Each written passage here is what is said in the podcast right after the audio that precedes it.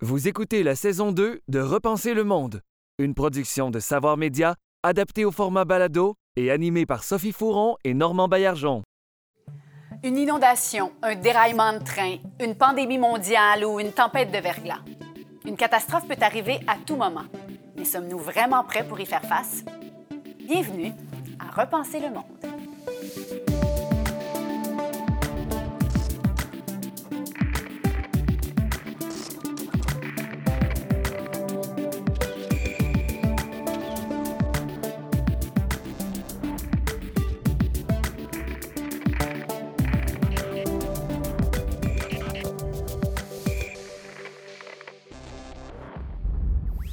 Bonjour, bienvenue à Repenser le monde. Aujourd'hui, un sujet qui peut sembler effrayant, mais qui vaut la peine qu'on s'y attarde. On va parler de catastrophe, et plus précisément de notre degré de préparation pour y faire face ou notre absence de préparation. On a eu envie d'y réfléchir avec nos invités que je vous présente à l'instant. Isabelle Thomas, professeure d'urbanisme à l'Université de Montréal, Dominique Champagne, auteur, metteur en scène et activiste, Mathieu Hébert, cofondateur de l'école de survie Les Primitifs et Survivalistes, et toujours à mes côtés, Normand Baillargeon, notre philosophe en résidence, auteur, professeur, etc., etc. Bienvenue à tous et euh, place non pas à la catastrophe, mais à la discussion. Que ce soit les changements climatiques, les crues printanières annuelles, les feux de forêt ou les crises économiques qui se succèdent, on a parfois l'impression de vivre au sein d'une crise perpétuelle. Les catastrophes bouleversent. Elles incarnent une fracture avec la continuité. Et elles arrivent souvent sans prévenir. Et si on pouvait les prévenir, justement? Ou juste les prévoir? Est-ce qu'on est prêt pour la prochaine catastrophe? Alors, avant de se demander si on est prêt pour la prochaine catastrophe, Normand, j'ai envie de savoir qu'est-ce que l'histoire nous a appris sur les catastrophes, justement. Je suggère qu'il y a trois leçons qu'on devrait peut-être retenir de l'histoire sur les catastrophes. La première, c'est qu'il nous est arrivé, dans des situations complexes et confuses et difficiles, de fuir dans l'imaginaire. Alors, par exemple, Platon a inventé l'utopie comme manière de résoudre les problèmes auxquels il était confronté. Thomas More a créé le mot utopie. On peut espérer qu'on fuira pas dans l'imaginaire devant les dangers qui nous menacent. Deuxième leçon de l'histoire qui est précieuse, c'est qu'il y a eu effectivement des civilisations qui se sont écroulées. Et aujourd'hui, on parle de collapsologie pour désigner l'étude de ces choses-là. Jared Diamond, qui est un géographe et biologiste américain contemporain, a étudié des, des cas notoires des civilisations mayas, celles des Vikings, celles de l'île de Pâques, pour montrer comment les civilisations s'effrontent.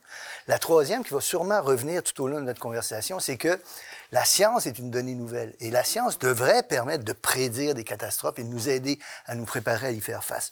On espère qu'on va retenir les leçons de l'histoire à ce sujet-là.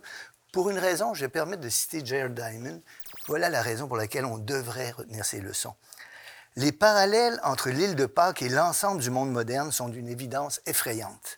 Grâce à la mondialisation, au commerce international, aux avions en réaction, à l'Internet, tous les pays de la planète partagent aujourd'hui des ressources et s'influencent mutuellement, comme le faisaient des dizaines de clans de l'île de Pâques. L'île de Pâques polynésienne était aussi isolée dans l'océan Pacifique que la Terre l'est aujourd'hui dans l'espace. Lorsque les habitants de l'île de Pâques se sont trouvés en difficulté, il n'y avait nulle part où fuir, ni vers où se tourner pour obtenir de l'aide. Nous, terriens modernes, n'avons non plus pas de recours ailleurs si nos ennuis s'aggravent. Ce sont les raisons pour lesquelles des gens voient l'effondrement de l'île de Pâques comme une métaphore, un scénario catastrophe pour ce qui pourrait nous arriver dans notre propre avenir. Hmm, bon, matière à réflexion, énorme matière à- réflexion. Avant qu'on se lance dans, le, dans la planification euh, des catastrophes, Isabelle, Thomas, j'ai envie de vous demander qu'est-ce qu'une catastrophe? Euh, C'est un, sujet complexe. Une catastrophe, en fait, euh, pour nous, géographes urbanistes, c'est vraiment quand un aléa quand, euh, va, va imposer un choc à un système. Et alors, évidemment, ça va aussi dépendre d'où ce, ce- ce- ce choc va se, va, va se faire. Si euh, ça se fait en pleine nature, finalement, l'écosystème peut se déranger, peut être dérangé, mais peut se reconstituer petit à petit. En revanche, on voit très bien que nous, humains, on va beaucoup penser à ces chocs qui vont euh, finalement aller déstructurer des écosystèmes humain, urbain, etc. Et c'est là que euh, ben, un événement peut se transformer en catastrophe. Et cette catastrophe, elle va être plus ou moins importante aussi selon la vulnérabilité de nos mm. systèmes. Parce que forcément, on le voit très bien, on a des exemples, on va en parler, euh, je pense, pendant ce débat, mais euh, bon, ben, l'ouragan Katrina, on avait quand même un système intrinsèque, urbain, extrêmement vulnérable, autant du point de vue social, sociétal, autant du point de vue des infrastructures qui étaient censées protéger la population. Donc, cette catastrophe a été accentuée finalement par les éléments euh, qui constituaient le système en lui-même. Alors, elle était prévisible, cette catastrophe d'ouragan de, Katrina. Je pense que c'est quand même important qu'on fasse cette distinction-là d'entrée de jeu entre les catastrophes prévisibles et imprévisibles. Tout à fait. C'est très important de faire cette distinction. Cela dit, la gravité d'une catastrophe va aussi dépendre de, nous, de nos systèmes.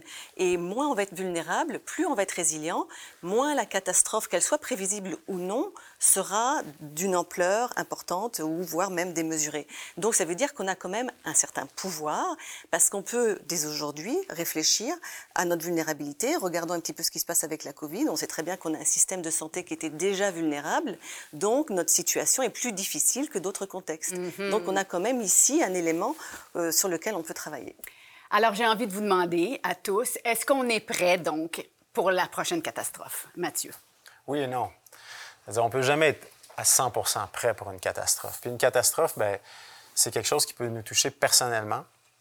Euh, et c'est quelque chose qui peut toucher notre communauté, c'est quelque chose qui peut toucher une civilisation ou l'ensemble de la planète. Et puis c'est quelque chose qui met en péril un État.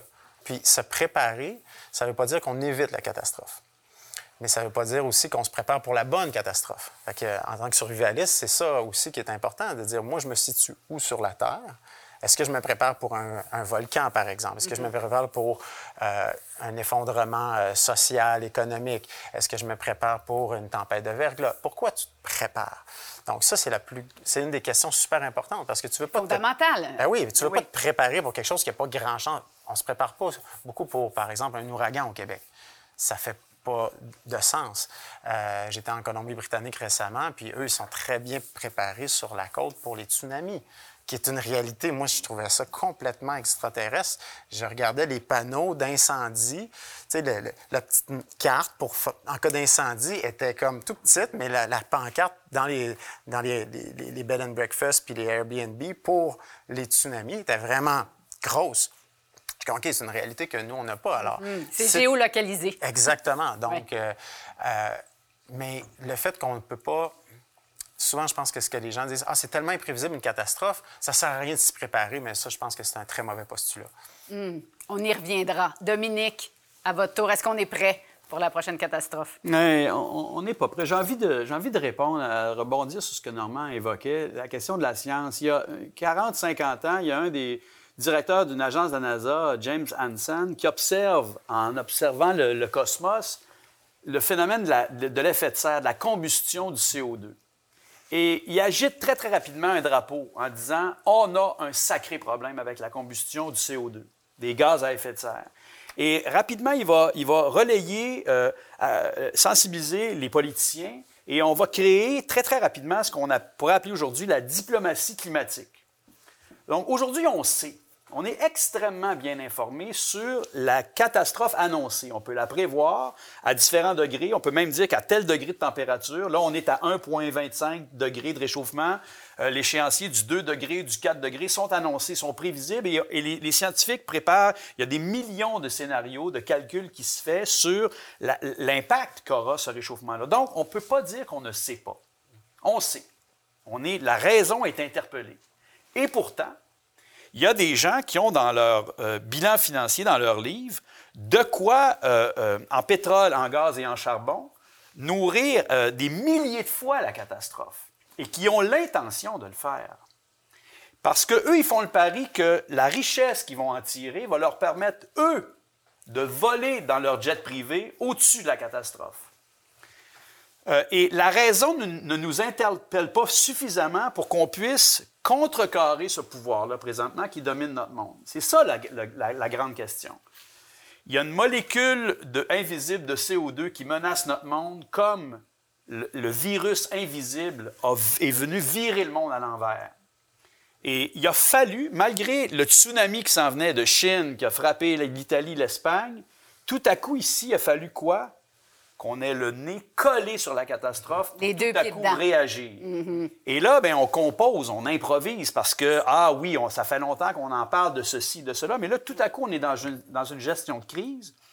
Et ceux qui s'en sortent le mieux pour l'instant, ce sont encore les plus riches. C'est-à-dire que ceux, les très riches, se sont enrichis énormément pendant que des gens, les plus vulnérables, les populations les plus fragiles, elles vivent brutalement euh, la fin de leur vie, par exemple. Moi, j'ai perdu ma mère dans des circonstances assez tragiques, assez absurdes, somme toute. Donc, j'avais l'impression de toucher à l'absurde de la catastrophe de mes deux mains. La grande question, c'est quelle autorité on va être capable de faire valoir face à ce pouvoir économique très grand pour faire en sorte que la raison, le message de la connaissance scientifique puisse s'appliquer dans nos changements de comportement? Moi, je pense que, comme la pandémie nous donne la leçon, c'est-à-dire qu'il a fallu, pour que les changements commencent à s'opérer, qu'on soit frappé de plein fouet, bien, je pense que très, très rapidement, dans un avenir rapproché, les catastrophes annoncées par la science, on va y goûter, puis là, bien, il va falloir s'adapter. Euh, il, va y avoir des mesures d'adaptation avec, espérons-le, le plus, le plus grand humanisme possible. Est-ce qu'il y a des pays, vous parlez des plus riches, mais est-ce qu'il y a des pays qui sont davantage prêts à faire face aux catastrophes? Ouais, je trouve que, personnellement, la culture américaine a le survivalisme puis la préparation aux catastrophes euh, enracinée très profondément, peu importe les allégeances politiques. Ah oui. Euh, j'ai voyagé beaucoup aux États-Unis, j'ai côtoyé tous les types de personnes aux États-Unis au travers de, de mes voyages pour le survivalisme puis pour apprendre. Puis il y a beaucoup de communautés religieuses aussi, il y a beaucoup de, de groupes et, et des gens d'affaires qui se préparent. Silicon Valley sait combien ils sont vulnérables. Et pourquoi, Mathieu, vous pensez que c'est dans leur ADN? Je pense que ça vient de, de- de l'époque à la fois des, de la longue historique de guerre, puis aussi, évidemment, de la guerre froide, euh, qui était... Il y a beaucoup de gens qui ont, qui ont été élevés dans la terreur, euh, et puis ça a comme... Il y a des catastrophes naturelles, c'est un grand territoire, fait il y a toujours eu beaucoup de catastrophes naturelles, puis là, les gens se déplacent, donc euh, c'est comme pas difficile de parler de, de survie puis de catastrophes sur ce territoire-là. Euh, Et l'imaginaire aussi cinématographique Absolument. a probablement encouragé ou... euh, Mais c'est une roue qui tourne parce oui. que les gens vont voir ces films-là parce que ça fait partie vraiment de, de choses qui les intéressent. Puis, vu que les films sont intéressants, ben là, ils, ils- ils pensent encore plus. Fait que je, je- je pense que les films sont populaires parce que les gens sont intéressés à la base euh, par ça. Vous écoutez Repenser le monde, animé par Sophie Fouron et Normand Baillargeon, avec Dominique Champagne, Mathieu Hébert et Isabelle Thomas. Si les catastrophes sont imprévisibles jusqu'à un certain point, il existe des plans pour y faire face.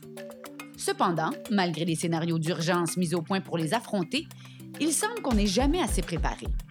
De plus, la lenteur à agir, les tergiversations entre paliers gouvernementaux et les autres instances et les messages confus peuvent d'autant alourdir le bilan des catastrophes.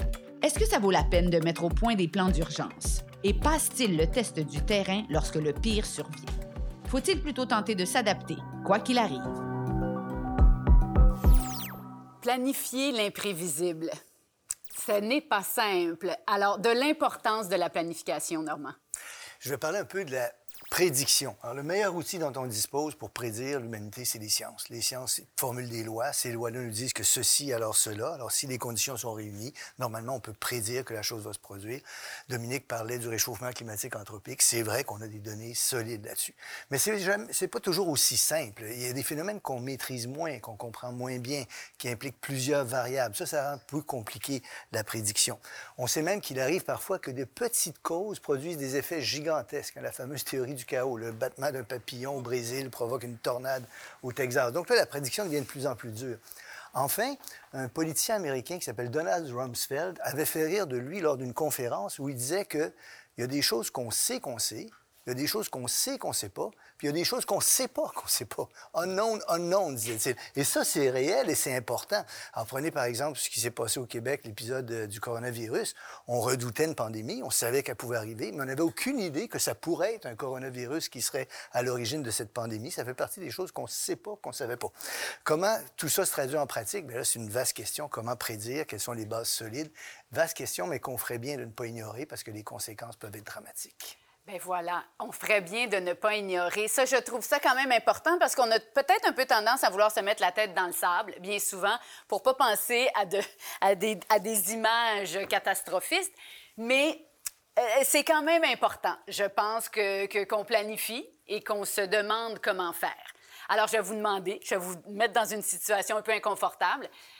Événement complètement imprévisible, demain, on doit évacuer l'île de Montréal.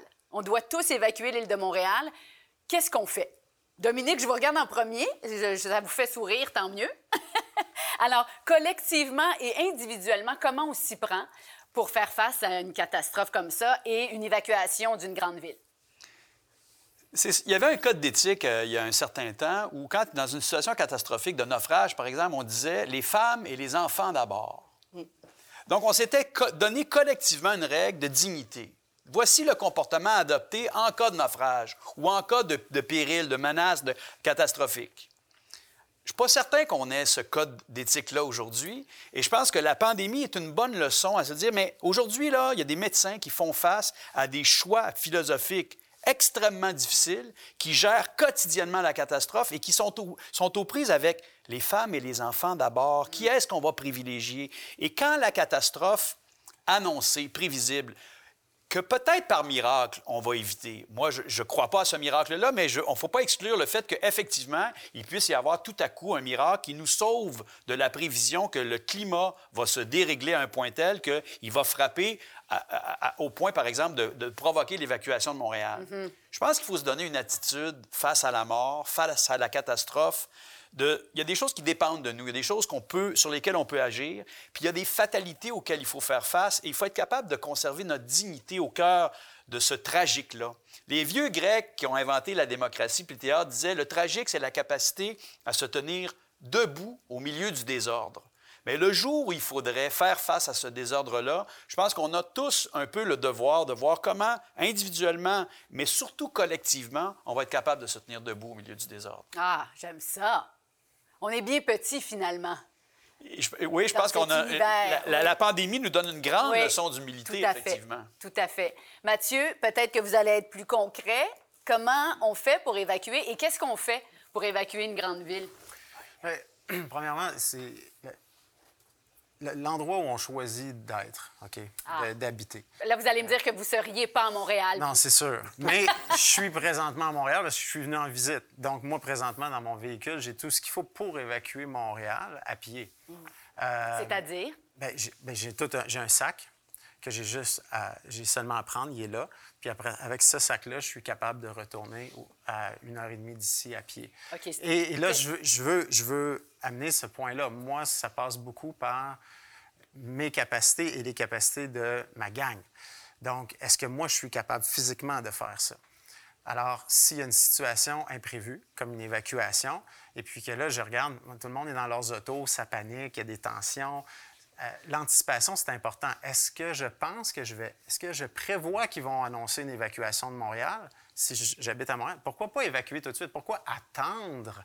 Alors, d'avoir une place, les survivalistes adorent avoir un deuxième lieu ou un troisième, quatrième lieu. Ça peut être chez des amis, ça peut être un endroit qui t'appartient, puis un endroit sécuritaire. Un qui est à- refuge. qui est un refuge qui est à l'extérieur de ton périmètre.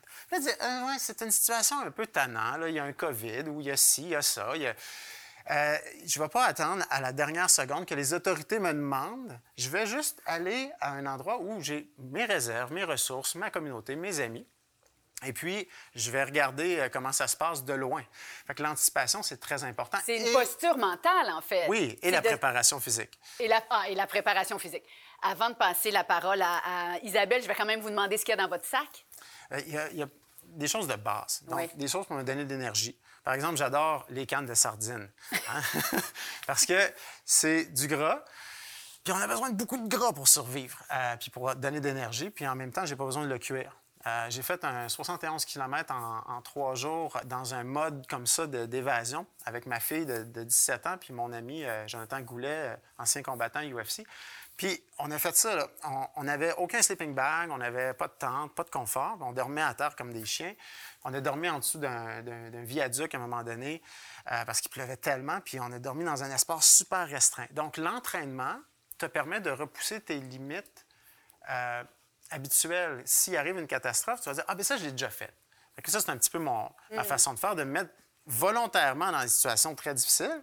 Un peu comme un, nageur va apprendre à nager, puis va, va, va s'ambitionner, va devenir meilleur, pour que si à un moment donné, je tombe à l'eau, mais je sois capable de revenir au bateau. Parce que j'ai déjà nagé avant. J'ai déjà dormi dans des conditions difficiles. J'ai déjà marché beaucoup. Alors, selon vous, tout le monde devrait avoir un minimum d'entraînement et de, planification pour ce genre de situation. Qu'on ne, se, souhaite pas, il faut le dire, mais qu'on peut quand même un peu prévoir. Isabelle, je vais quand même vous demander, vous, comment vous, euh, vous verriez ça, une évacuation, euh, avec votre, euh, vos recherches et, votre, et votre métier? Vous avez dû y penser quand même. Oui, tout à fait. Puis je voudrais quand même faire un petit parallèle avec ce qui vient d'être dit, par exemple, dans certaines écoles de la Nouvelle-Orléans. Bon, ben, les enfants ont un sac. Actuellement, ils sont prêts avec un sac parce que forcément, ils ont déjà vécu une évacuation. Ils ont vécu l'évacuation Katrina.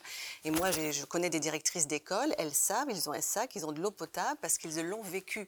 Et donc, c'est pour ça que je vais venir aussi et je vais discuter un petit peu des retours d'expérience. Ce qui est très important dans, dans, le travail que, que, je fais avec mon équipe, c'est vraiment de faire des retours d'expérience. Bon, évidemment, l'ouragan Katrina, mais aussi Sainte-Marthe-sur-le-Lac. Là, je vais sortir un rapport très bientôt, ou de montagne. tout près de nous. Oui, tout, tout, près de nous. Parce que, évidemment, qu'est-ce qu'il faut? Ben, Il va falloir un plan d'évacuation. Donc, encore une fois, il faut savoir ben, quel est mon risque, parce que selon la, localisation, on va avoir des risques différents. Est-ce que c'est un tremblement de terre? Est-ce que c'est un bris de digue? Est-ce que c'est euh, euh, finalement le, lac de deux montagnes qui, euh, qui, qui est trop, etc. Et puis ensuite, ça va être avoir un plan de mesure d'urgence. Et ce plan de mesure d'urgence va permettre aux autorités, au gouvernement de se préparer. Et qu'est-ce que nous, on veut? Ben, On veut savoir comment est-ce qu'on part. Parce que si on part, regardez, moi j'ai vécu l'ouragan Katrina, ben, l'évacuation, vous avez vu qu'ils avaient fait une répétition, il y avait eu un, ouragan l'année d'avant, l'année d'après, ils ont fait quelque chose d'intelligent, c'est-à-dire que les autoroutes étaient ouvertes dans les deux sens. Donc on pouvait partir, on ne pouvait pas revenir.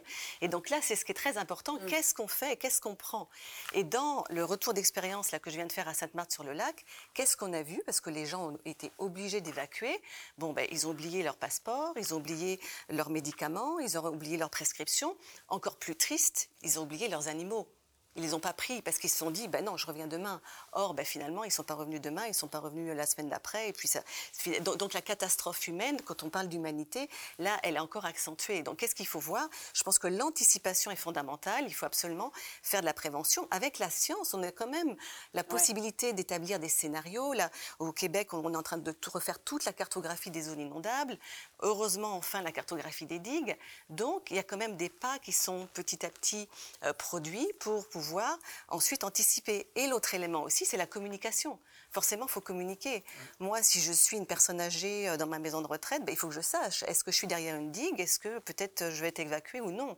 Donc, on travaille aussi beaucoup sur la communication du risque. Et cette communication, ben, elle est adaptée au type de population, en fait. Parce qu'on ne veut pas alarmer, mais il faut être transparent. Il faut savoir, ben, si, j'ai un, souci, euh, je, veux le savoir. Et puis, comme ça, je vais me préparer. Puis, c'est ensemble, collectivement, qu'on ne va pas avoir l'effet panique qu'on a pu voir lors de l'ouragan Katrina. Il y a une dimension individuelle à cette réaction-là, on l'a bien vu avec toi.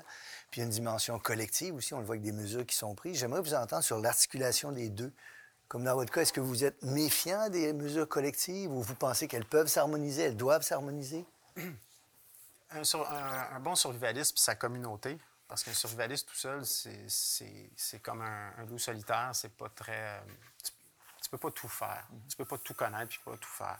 Donc, ce qui est intéressant, c'est que ce qu'on veut, c'est pas alourdir, nous, les, systèmes communautaires. Donc, si nous, on n'a pas besoin d'aide, ça fait de l'énergie qui est déployée à d'autres personnes. Donc, nous, dans le fond, on, veut faire partie d'une solution. Puis la solution, c'est bien, on n'a pas besoin d'être pris en charge. Nous autres, on est correct, c'est bon. On est correct pour euh, une semaine, on est correct pour euh, trois mois, on est correct pour deux ans. Et à ce moment-là, bien, ces ressources-là sont déployées vers les gens qui, eux, n'étaient pas préparés. Puis c'est je me fais souvent poser la question Ah, tu dois être content, là, il y a une pandémie. Je suis pas content, voyons, de quoi tu parles? Je, ne le souhaite pas. J'attache pas Les ma gens- ceinture de sécurité. Puis Hey, j'ai un accident, je suis donc bien content. J'avais mis ma ceinture. Non, c'est plate, c'est un accident. C'est c'est une pandémie, il n'y a rien de le fun là-dedans pour personne. Mais est-ce que vous dites, ah, je vous l'avais dit, par exemple? Même pas. Même pas. Parce que c'est pas ça mon combat. Moi, mon combat, oui. c'est entraîner les gens. Oui. Fait que, tu sais, si, euh, c'est c'est d'entraîner les gens, de m'entraîner, puis d'avoir du fun avec ça.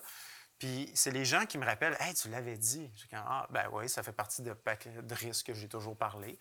Puis c'est pas. c'est- plate d'avoir raison de toute façon. C'est pas, c'est pas avoir raison, c'était évident. C'est c'est les scientifiques. Moi, j'adore écouter les scientifiques sur ces sujets-là. Fait que j'ai rien inventé. C'est pas moi qui ai eu une vision. là. Tu sais, je suis allé sur une montagne j'ai eu une vision de, de pandémie de COVID. Là, pas du tout. Fait que c'est juste, la science nous le disait, mais moi, j'ai pas fait le sourd d'oreille. C'est juste ça la différence. Et finalement, quand on regarde ça, la plupart des catastrophes sont plutôt prévisibles quand on regarde la crise climatique qui engendre tellement de, de- de problèmes à tous les niveaux. C'est prévisible. La pandémie, la pandémie, le- la COVID, hein, le pangolin qu'on a sorti de son milieu naturel, ça aussi, c'est la faute de l'homme. Il y, a, il y a vraiment quelque chose, euh, des fois, qu'on n'arrive pas à assumer par rapport à ça, de- à cette prévisibilité-là, mais qui est de si, à si long terme. Il y, a, il y a un truc intéressant. Quand je parlais de James Hansen, qui un jour, la science alerte le politique. Et on a à Rio, en 1992, le premier sommet de la Terre, le sommet de Rio, le fameux, Oui. qui, qui a été, qui a été un jalon là, dans la prise de conscience mondiale de, bon, il faut faire quelque chose. Il y a deux, deux sujets qui se posent très importants. Essayons de prévenir la catastrophe, donc de réduire nos émissions de gaz à effet de serre, mais essayons aussi tout de suite de parler d'adaptation. Parce que il y a des populations extrêmement vulnérables qui vont y goûter, qui ont commencé à y goûter, et là, on le vit, on est en plein dedans. Et assurément, le constat, le regard qu'on peut poser aujourd'hui, c'est qu'en termes de prévention, on n'a pas été très, très bon. Depuis le sommet de Rio, les, les émissions de gaz à effet de serre ont continué de se multiplier. Il n'y a pas eu une réduction. Les mesures d'adaptation, elles se, commencent à se poser parce qu'on est de plus en plus dans le concret. La pandémie qu'on vit présentement, c'est une manifestation d'une crise écologique prévisible. Et là, on vit avec ça. Donc, c'est sûr que ce qu'il faut faire, c'est es- espérer qu'on puisse prévoir cette adaptation-là. François Legault, les deux pieds dans ses bottes de bœuf lors de l'inondation du printemps 2019, dit il faut se rendre à l'évidence. On a un problème avec le climat et là, on, on l'a en pleine gueule. Le scientifique en chef du Québec, deux ans au préalable, ne pouvait pas dire que de telles inondations étaient liées au réchauffement climatique. Un homme instruit, un homme avisé, et deux ans plus tard, il dit qu'on pensait des phénomènes qui arrivent une fois par cent ans, une fois par siècle, là, ils peuvent se produire aux deux ans. Donc, c'est sûr qu'il y a, s'il y a- y une leçon à tirer de tout ça, c'est qu'il faut prévoir de s'adapter. Darwin, nous, ça fait longtemps que Darwin a dit c'est ceux qui vont s'adapter le mieux, qui vont pouvoir survivre, vont survivre. et passer à travers la crise.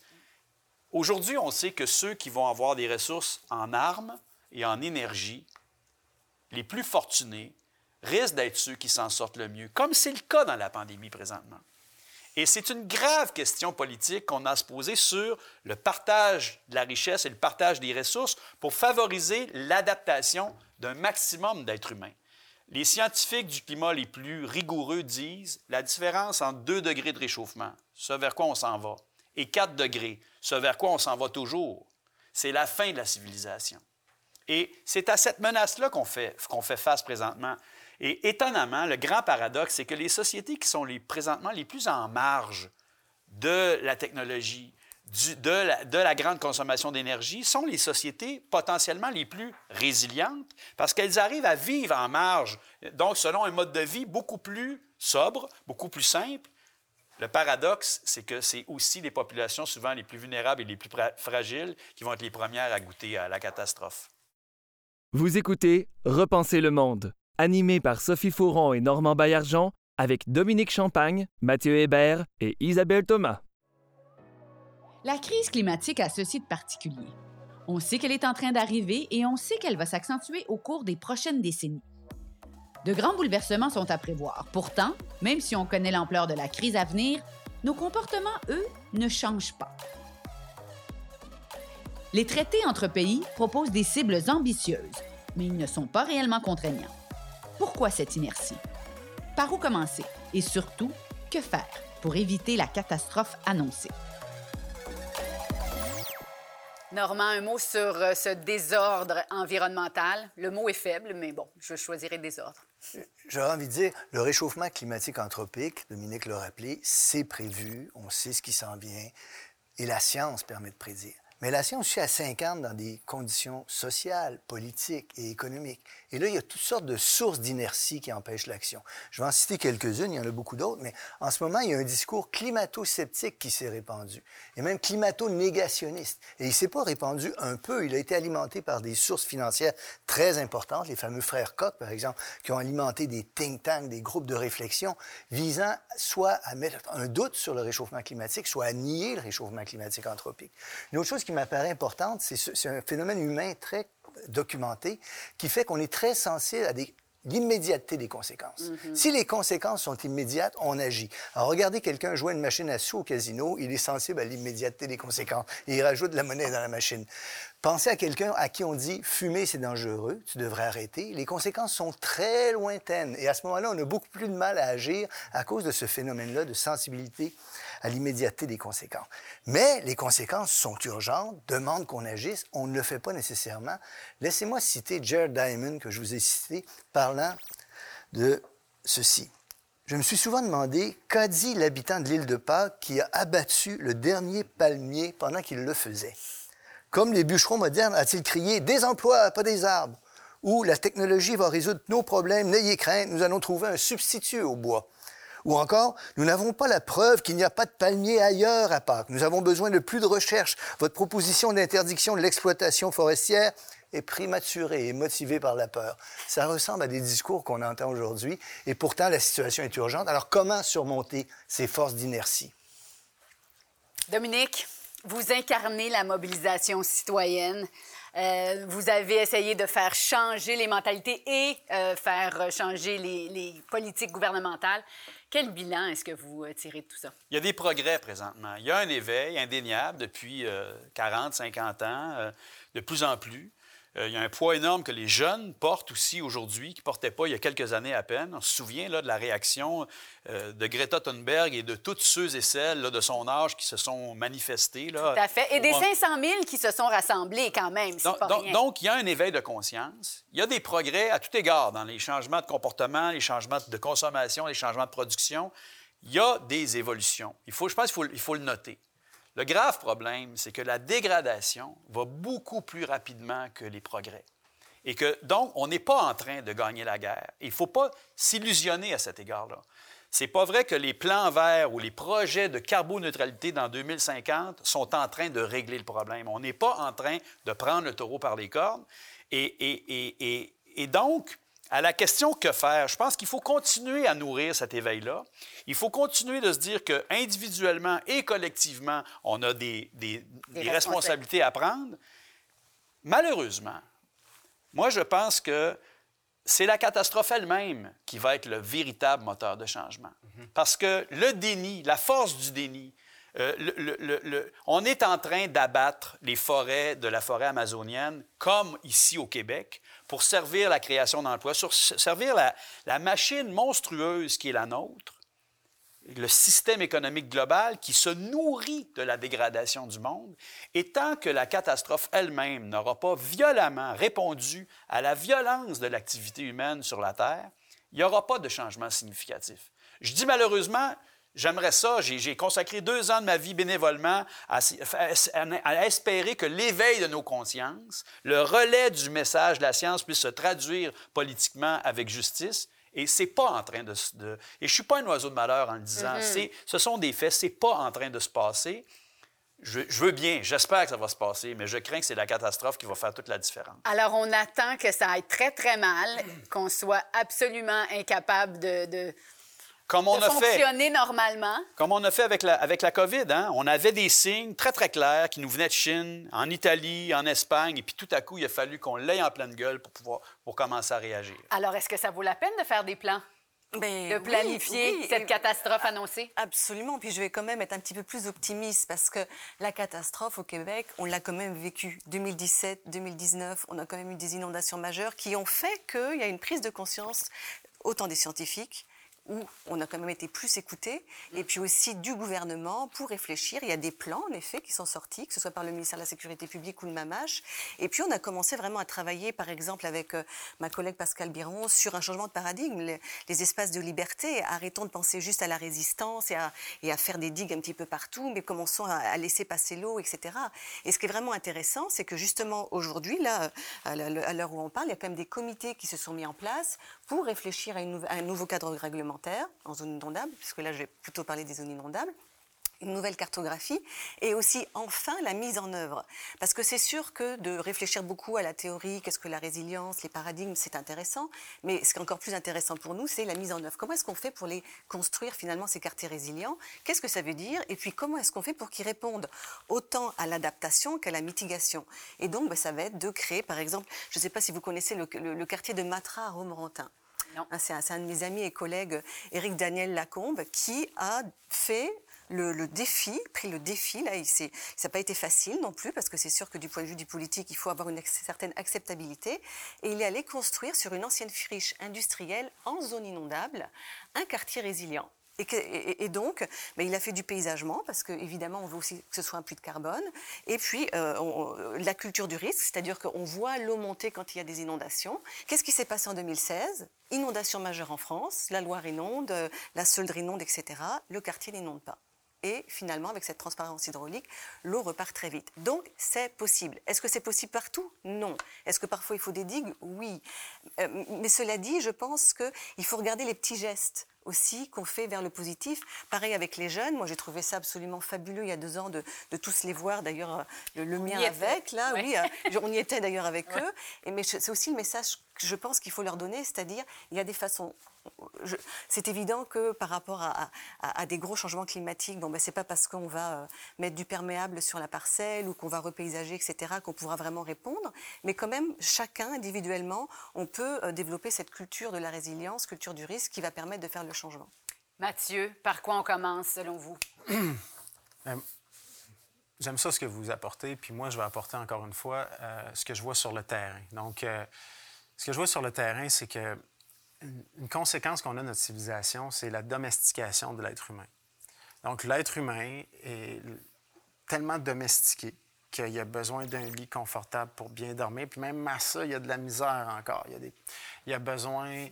euh, il, sait, il sait où chercher sa nourriture. Donc, sa nourriture, là, c'est c'est souvent pas lui qui la produit. Puis on, aime ça même quand ça arrive tout près. Euh, notre hygiène, oh mon Dieu, on est rendu très domestiqués. Là. On veut pas se mettre les pattes dans la boue. Euh, puis quand il y a une catastrophe, ben là, on est anxieux puis on achète beaucoup de papier de toilette. La domestication fait en sorte que moi, ce qui me fait peur dans notre adaptabilité, c'est pour ça que moi, je travaille au front de ça dans l'éducation, c'est que de perdre nos racines avec l'hyper-spécialisation. Là, présentement, là, comment de jeunes étudiants passent 4 à 6 heures par jour à apprendre sur des écrans des choses qui ne peuvent pas, qui ne sont pas concrètes. Mais est-ce qu'on a tiré des leçons de la pandémie? Qu'est-ce qu'on a appris de cette crise mondiale? Parce qu'on a eu un peu, un peu l'impression qu'on construisait l'avion pendant qu'il était en vol. Ouais. Euh, c'est un peu parfois l'impression qu'on avait. Alors, est-ce qu'on a tiré des grandes leçons de cette pandémie? Moi, je vais parler sur un plan très personnel. Euh, L'épreuve, le moment pour moi le plus marquant, le plus, le plus instructif, ça a été la mort de ma mère dans des circonstances absurdes où on n'a pas envie de mourir comme ça, puis on n'a pas envie que, que, nos proches, que ceux qu'on aime, meurent comme ça. Et la mort est devenue quelque chose de quotidien avec lequel on, on va négocier à différents degrés, mais et je pense qu'en quelque sorte, une voie viable pour la suite du monde, c'est de, de, de- de modifier notre rapport à la mort. De, de- de- la, la mort, c'est quelque chose qu'on a donné à des institutions de santé, on a confié, on a étatisé, on, on s'est éloigné de notre cohabitation avec la mort. Et la catastrophe, c'est la dernière strophe. C'est la fin du poème. Et il faut apprendre à vivre avec cette échéance-là. On le sait, on est angoissé euh, dès le premier jour hein, de cette, de cette échéance-là, de ce rendez-vous-là. Et, et je pense que la brièveté de la vie, de voir qu'est-ce qu'on peut faire de soi-même avec ce qui dépend de nous et ce qu'il faut aussi laisser aller. Et donc, moi, j'ai envie de dire que réappri- euh, réapprivoiser la mort, euh, étrangement, mais aussi le désir. Tu parles du désir. Le désir est vicieux, mais le désir, Spino- pour Spinoza, le désir, c'est la quête de cette vie-là. Et tu sais, les gens se disent, est-ce que je dois faire des enfants? Faisons des enfants. Entourons-nous de vie. Entourons-nous de la suite du monde plutôt que de s'imaginer que tout s'achève et qu'après nous, le déluge s'en vient. Je pense qu'il faut aussi nourrir le désir, nourrir la beauté de ce miracle qu'est la vie, qui s'appelle à elle-même constamment. C'est ça qui nous inspire. C'est pour ça qu'on se bat, c'est pour ça qu'on pense, c'est pour ça qu'on fait des colères et qu'on Oui. danse. C'est quand même exceptionnel de dire ça, faisons des enfants. J'aime beaucoup ça. Oui, C'est la vie et, et- et il faut continuer. Mais j'ai envie de vous demander aussi, est-ce qu'on s'habitue pas trop aux catastrophes? Est-ce qu'on est désensibilisé peut-être à, à- à- à cette fatalité? Et puis on s'habitue? C'est certain que euh, on peut avoir cette impression-là, sauf quand ça nous touche. Mais pour faire un bout sur faisons des enfants, puis vivons, puis le désir, moi, je, je trouve, moi, ce que, ce que je trouve vraiment inspirant, c'est quand je regarde tous nos ancêtres, peu importe la culture, ce qu'ils ont traversé, le parcours humain, c'est juste des catastrophes. C'est juste des guerres, c'est juste des famines, c'est juste des choses, des challenges incroyables. Puis on est une espèce résiliente autodestructrice peut-être, mais pour le meilleur et pour le pire, on, a fait, on a traversé des choses extraordinaires. Puis des fois, ça prenait juste, euh, comme on, disait tout à l'heure, euh, de l'art, de la musique, euh, du divertissement, puis dans des, des conditions où le moral devrait plus exister. C'est, dramatique. On a trouvé le moyen de rire. Puis moi, c'est une des choses que- qui est fort chez moi, c'est que j'enseigne puis qui vient des cultures premières de partout dans le monde, c'est la dérision, l'autodérision. Les humains sont capables de rire d'eux-mêmes. Puis c'est pas, nécess- c'est pas le- le- c'est- les autres animaux, on partagent pas ça. Puis l'entraide, tu sais, la compassion, de dire, euh, tu sais, on l'a vu, on- les anthropologues l'ont bien ciblé, tu sais, le début des civilisations, le début des communautés, c'est de dire, bon, ben, crime, euh, on a notre ami, là, il, il- il s'est cassé la jambe, ben on va faire un périmètre de sécurité contre les animaux sauvages, contre les autres ennemis, contre les éléments, puis on va attendre que ça guérisse. Et puis ça, ça a été le début de l'entraide puis de la compassion. On va pas juste dire Ah, ta jambe est cassée, bye. Puis on avance, nous. tu sais. Il n'était pas obligé de s'arrêter. Puis ça, c'est ça qui est beau. Puis je pense que euh, ça peut donner euh, espoir et vie à, notre capacité de faire face à ce ch- challenge-là de changement climatique. Mais tu sais, je pense qu'il est trop tard. Mais je vais quand même. je vais quand Après même. tout ça, je pense Ouais, qu'il est trop Je pense qu'il est tard. trop tard, mais je vais quand même être motivé par ce que mes ancêtres ont fait parce qu'ils en ont vécu des trucs. là. Parfois, on est désensibilisé par rapport aux catastrophes. Regardez, à la catastrophe à Haïti, ensuite il y a la catastrophe euh, à la Nouvelle-Orléans, ensuite il y a une autre catastrophe. À tous les jours. À chaque tous les il y a jours, tout il y a, le temps. il y a des mauvaises Do- do- nouvelles. Donc, ouais. on va vouloir être solidaire, on va vouloir être bénévole, on va faire des dons, mais on passe à autre chose. Tu sais, pour terminer, Oui. c'est c'est certain qu'on a appris des choses avec cette pandémie, cette pandémie-là. C'est certain. Puis, euh, je pense que. On a présent- vu nos failles, en tout cas. Oui, on a vu les je pense failles. que présentement, il n'y a plus personne qui veut m'entendre parler. Oui. Mais le après-pandémie euh, va rester vraiment dans l'inconscient collectif euh, longtemps. Puis je pense que là, les, les autorités sanitaires vont devoir plancher sur des plans encore plus efficaces. Oui, plus élaboré. Oui. C'est sûr qu'on retient qu'il faut faire des plans quand même, même Oui. si c'est difficile de planifier l'imprévisible. Il y a quand même beaucoup de choses qu'on sait et parfois qu'on évite de voir. Mais bon, ça, ça doit être quand même compliqué de faire des plans pour des catastrophes. J'ai envie de vous demander, avant de, de céder la parole à Normand pour sa citation euh, de fin d'émission, si vous avez des œuvres catastrophistes préférées qui vous font du bien malgré tout, que ce soit des films euh, ou des livres. Moi, je baigne dans la littérature scientifique, OK, depuis un an. Et la, Ouais. la littérature scientifique, là, il nous parle beaucoup de l'échéance, de la catastrophe. Et je pense que regarder cette réalité-là en face, ça peut nourrir notre désespoir. Il y a beaucoup de scientifiques qui sont victimes d'un nouveau phénomène qu'on appelle l'éco-anxiété, la solastalgie. La nostalgie, pas du passé, mais de l'avenir. On a la, tristesse du futur. C'est incroyable. Mais la- la- la- la- je pense qu'il faut à la fois avoir la capacité de regarder la réalité en face et de ne pas se laisser abattre. Il faut aussi être dans l'action. Euh, L'angoisse, c'est l'impossibilité d'agir. Pour chasser notre angoisse, il faut répondre à la question qu'est-ce que je peux faire? Qu'est-ce qu'on peut faire? Il y a des solutions individuelles possibles, mais les grandes réponses, elles vont être collectives. Bon, bien sur ce, j'adore ça encore une fois, Dominique. Je laisse la parole à Normand pour sa citation inspirée. Il y en aura même deux, parce que je voulais vous laisser sur quelqu'un qui a une position beaucoup plus optimiste et quelqu'un qui a une position beaucoup plus pessimiste. Alors, les deux sont des linguistes. Le premier s'appelle Steven Pinker. La thèse de Pinker, c'est que le monde va de mieux en mieux depuis le siècle des Lumières à cause de l'adhésion aux idées des Lumières. Son livre fait 500 pages, il y a des centaines de références. Il essaie de montrer que la durée de vie s'améliore, les conditions générales sont meilleures et ainsi de suite. Sur tous les plans, on peut constater des nettes améliorations. Et il est persuadé que grâce à la science, on va aussi résoudre les problèmes qui nous font face. Voici ce qu'il écrit. Nous ne vivrons jamais dans un monde parfait. Il serait même dangereux de chercher à en créer un. Mais il n'y a pas de limite aux améliorations que nous pouvons faire advenir si nous continuons à utiliser nos connaissances pour améliorer la condition humaine. Voici un discours réaliste, mais plutôt optimiste. Le deuxième, c'est aussi un linguiste, s'appelle Noam Chomsky, né en 1928, et son dernier livre euh, s'appelle Danger d'extinction. Alors, il est beaucoup moins optimiste que son collègue. Il écrit C'est donc un moment critique de l'histoire humaine, pas seulement à cause du coronavirus, c'est un moment qui devrait amener à prendre conscience des graves défauts du système économique et social tout entier, un système qui doit changer si nous voulons un avenir vivable. Cela pourrait être le signal d'alarme et une leçon pour nous, inciter à empêcher le monde d'exploser, mais aussi pour nous plonger aux racines de ce monde et voir comment ces racines mèneront à davantage de crises pires que celle-ci. Alors, donc, deux points de vue, deux positions. Merci beaucoup, Normand. On n'est pas en train de planifier la fin du monde, hein? il faut vraiment se le dire, mais euh, c'est important quand même d'y réfléchir. C'est euh, fascinant comme sujet. Merci beaucoup. Merci à vous tous. Merci d'avoir participé à la discussion. Je vous souhaite de rester sains et saufs.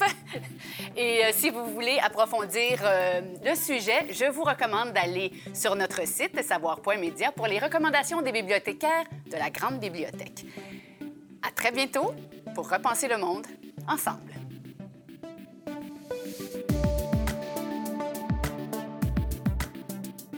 C'était Repenser le monde, une série adaptée au format balado, animée par Sophie Fouron et Normand Baillargeon, avec Dominique Champagne, Mathieu Hébert et Isabelle Thomas. Merci à toute l'équipe. À la réalisation, Éric D. Savage. À la recherche, Hélène Laurin, Sophie Fouron et Normand Baillargeon. À la direction de production, Michel Sabourin. À la coordination de production, Camille Renaud. À l'assistanat à la production, Coralie Heller. À la prise de son, Sylvain Gingras. À la post-production, Olivier Grenon-Doyon. À la coordination de post-production, Stéphanie Basquin. À la production déléguée, Anne-Marie Simard. À la direction générale et à la production exécutive, Nadine Dufour. Avec la participation de Jérémy Desbiens. La musique de ce balado provient de BAM Music Library. Repenser le monde est produit en partenariat avec le gouvernement du Québec.